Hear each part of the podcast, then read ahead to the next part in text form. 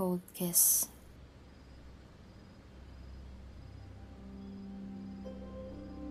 I am not a person. I am just a creature. A creature that lives in the dark until I saw her. I just arrived in this town last week when I got a glimpse of her looking out her window, watching the twinkling stars in the sky. I was holding all my possessions, namely, one duffel bag with my left hand, as I stood behind the shadows of the tree line, watching her, watching the stars. I was two football fields away, but creatures like me can see sharply, not only in the dark, but from miles away. It's like I'm looking at her through a telescope her image so clear. I can see the small freckles on her face, the whiteness of her creamy skin, her baby blue eyes behind those large circular eyeglasses, and her brown hair in disarray. I inhaled, and her scent reached my nose like I was standing just behind her. These are some of the perks of being a creature of the dark a lineage I can trace from the Count himself, Dracula. As if she knew I was staring, she looked in my direction, but I knew she couldn't see me. Her human eyes were not sharp as mine. I turned my back from her and started walking deep in the dark forest.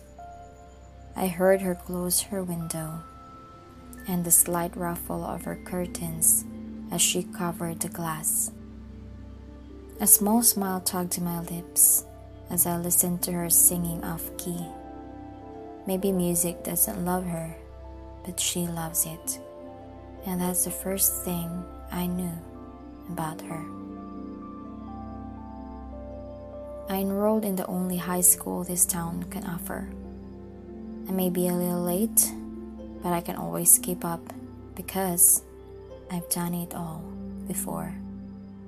A thousand and five times without counting those years when I was still human. After getting my schedule from the principal herself, I went to the lockers and found mine instantly. I can feel curious eyes looking up my way, which I ignored at first until I heard giggles. I looked back and saw a group of girls checking me out. I flashed them my most charming smile with teeth. It did a trick, as I can hear their blood rushing and their hearts beating faster than normal. See you around, girls.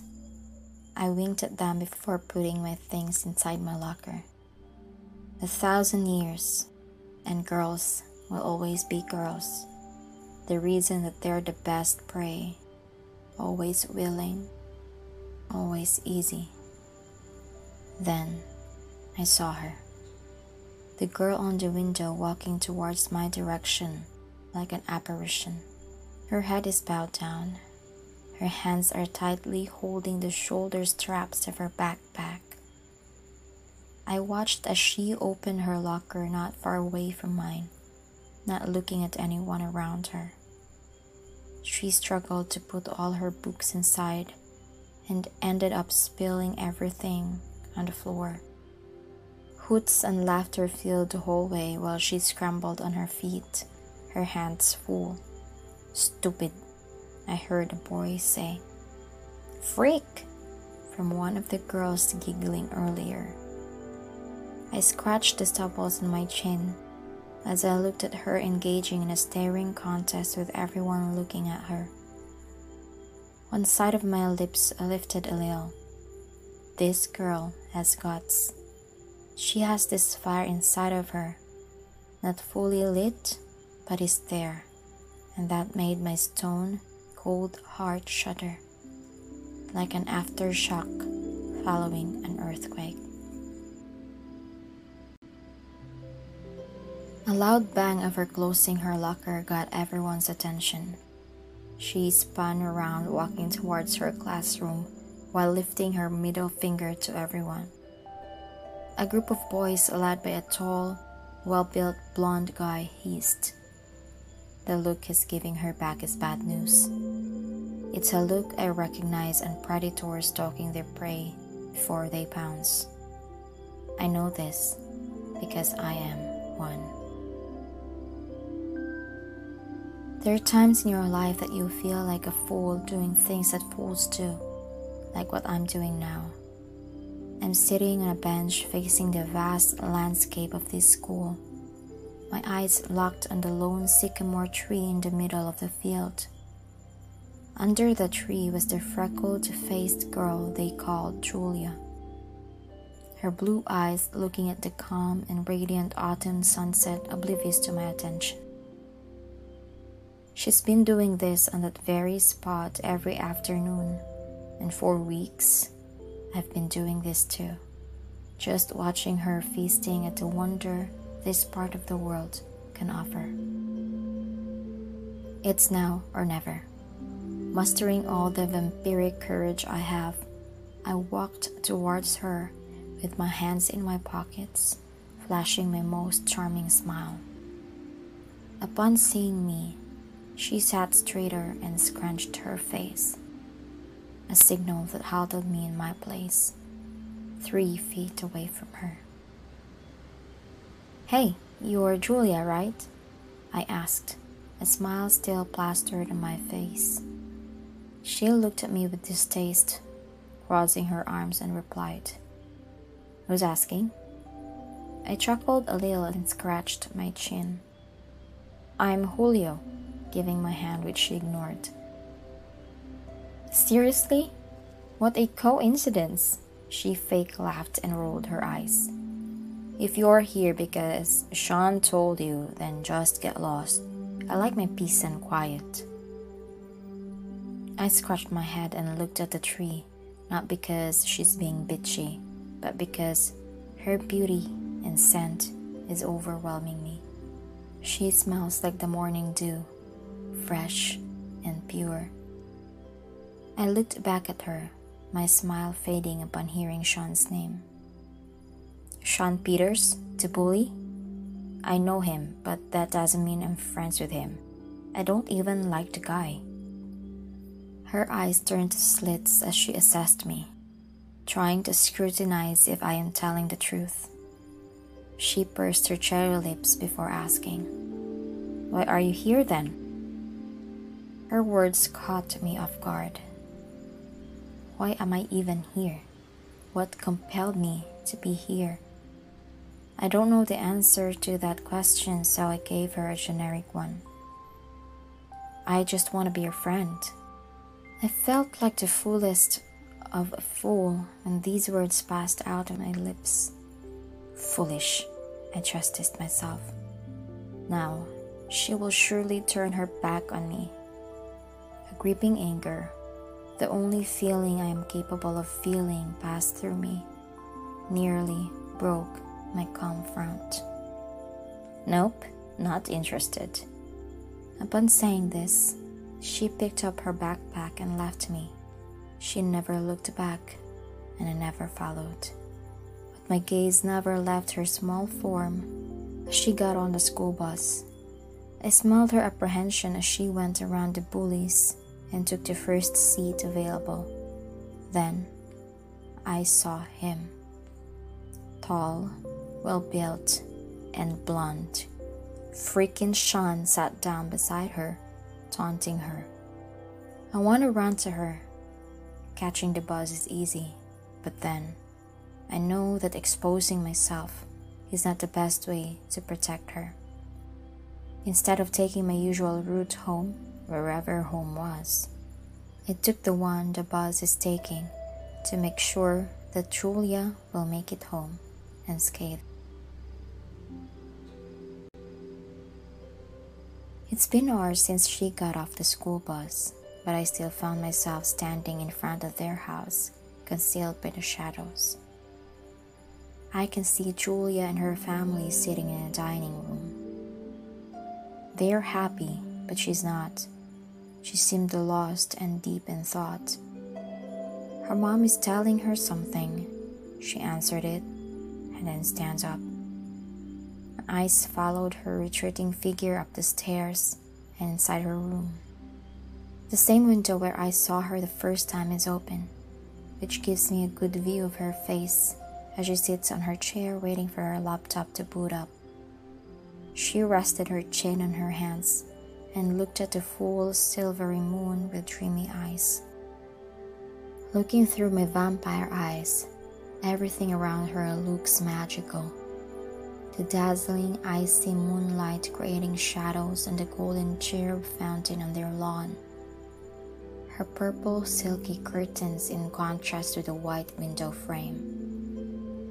Her black laptop on the mahogany table the wispy brown hair framing her heart shaped freckled face, her black, thick lashes surrounding her baby blue eyes, and her cluelessness of her beauty took my breath away. She's so captivating that it hurts. My stone cold heart didn't stand a chance, and for the first time in a very long time, took its first hard thump deafening me with its newfound rhythm.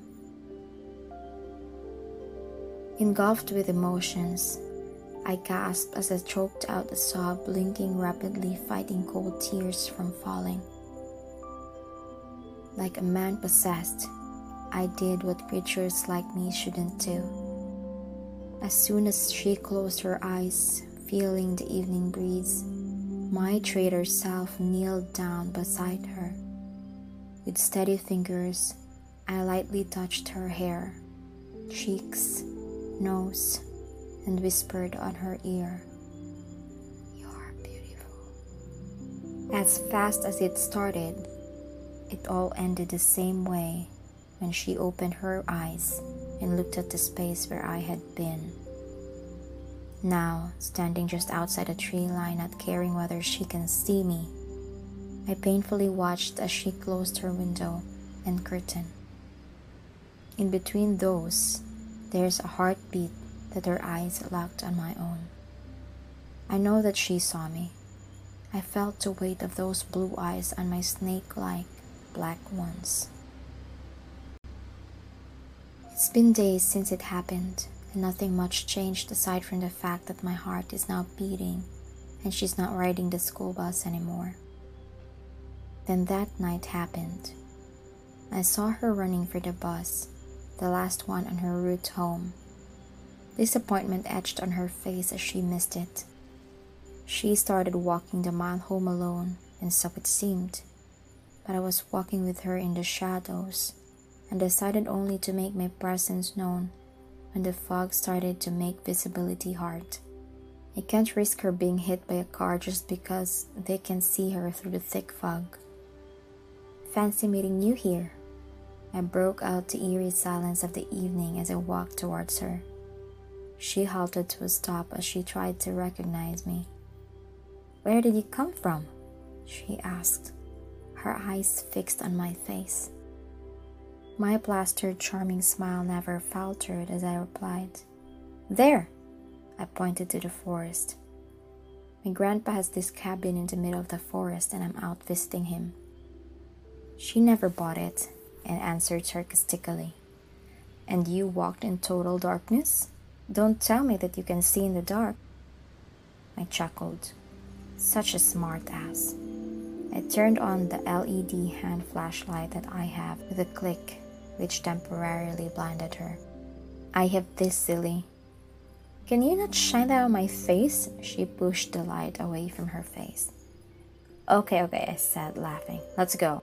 Where do you think we're going? I lifted my shoulders and innocently said, To your house? I'm going with you to ensure that you'll arrive safe. She snorted. I'm as safe as I'm with a bear. I don't even know you. How will I know that you're not a murderer? I shook my head, looking at her, unbelieving. Do I look like a serial killer to you, with good looks like this? She rolled her eyes again. Whatever. She started walking, and I followed behind her, smiling like an idiotic child speaking to his crush. I made sure for her not to see how giddy I am right now. How's my heart beating so fast? Keep up, big boy, I heard her say, and as a soldier following a command, I walked beside her, making sure that she's on the safe side, and me lighting our way ahead.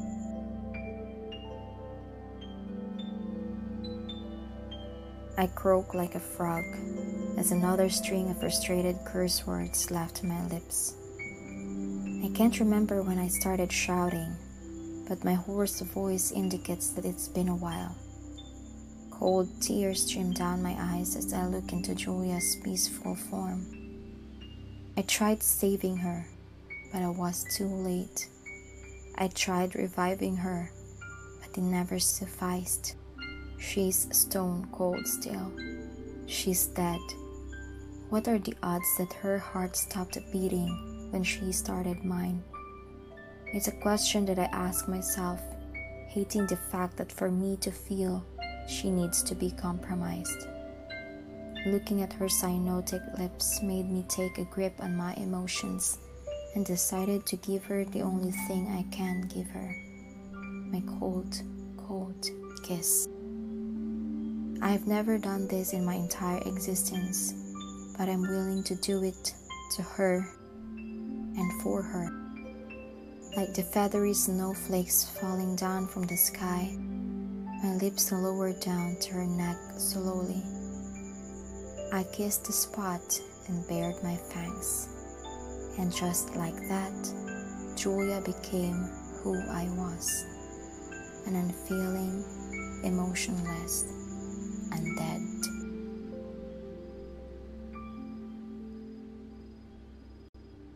She is standing on the hill. Her face is showing the determination I have seen once too many times as she revels at the heat of the early morning sun. In a heartbeat, her face is burning, but she never makes a sound. She bears it a little longer before retreating back to the shadows. I knew she would be here doing this exact thing after seeing the talisman I have given her lying on the coffee table. I can't blame her. I've done this before too, about ten and a half centuries ago. I turned my back and hurried back to the bunker we call home and pretended to be reading a classic when she barged inside the door, melancholy written all over her face. Before she can even utter a word, I said, In time, you will get used to it. I paused and continued, To this. I stood up and carefully placed the book back to where I got it from the shelf. She looks at me saying, I don't want to cry, but I want to cry because I can't feel anything. How do you get used to this kind of emptiness? I sit down beside her, my hands on my thighs. I don't want to touch her, afraid that she will shy away from me. The emptiness is only temporary. You will learn how to feel again. It took me a thousand and five years to feel. With luck, you'll start feeling a few years from now. I omit the fact that she's the reason that my heart is now alive and kicking. She bites her nails, a habit that I am now used to seeing. A few years might mean a hundred or even a thousand years, and I, I can't imagine a life feeling nothing but an empty void where my heart used to feel. I sighed and smiled, my fangs showing. Overwhelmed by her presence and the feelings she evokes within me, I said, Don't worry, you have me. We're standing just outside the tree line looking at her house. The moon is up and full, making the snowy vastness wider than it should be. Christmas songs are playing from the houses, and different delicious smells waft out of their open windows. I survey the surroundings to make sure that no one is looking and can see us. We will be leaving town tonight. I can't risk people seeing Julia. for them, she's dead. They haven't found her body, but they put two and two together, and they saw the broken thin sheet of ice on the river, and her things not far from it. Her family is hoping to find her when the ice thaws and melts, but they will find nothing. Looking at her grieving family huddled on her bed grips my heart with pain. A pain that she surely endures right now for everything she feels, I can too. My eyes settle on Julia's face and witnesses a miracle. A miracle that I have waited a thousand and five years to happen to me. Slowly, my hand found hers. I grip and give it a light squeeze. She looks at me, and my heart makes a painful thud in my chest as I watch cold tears falling from her eyes. My fingers caress her tear stained cheeks. You're a piece of art, Julia. I think you never have to wait a thousand years to feel anything. Her fingers trace mine on her cheeks, bewildered and surprised as she realizes that she's shedding tears. You're beautiful even when you're crying. I whisper on her before enclosing her in my arms. Smell her hair as she hugs me back. Let's go. She looks back at her home one last time before we walk hand in hand, our feet scrunching on the snow, walking deep inside the shadows.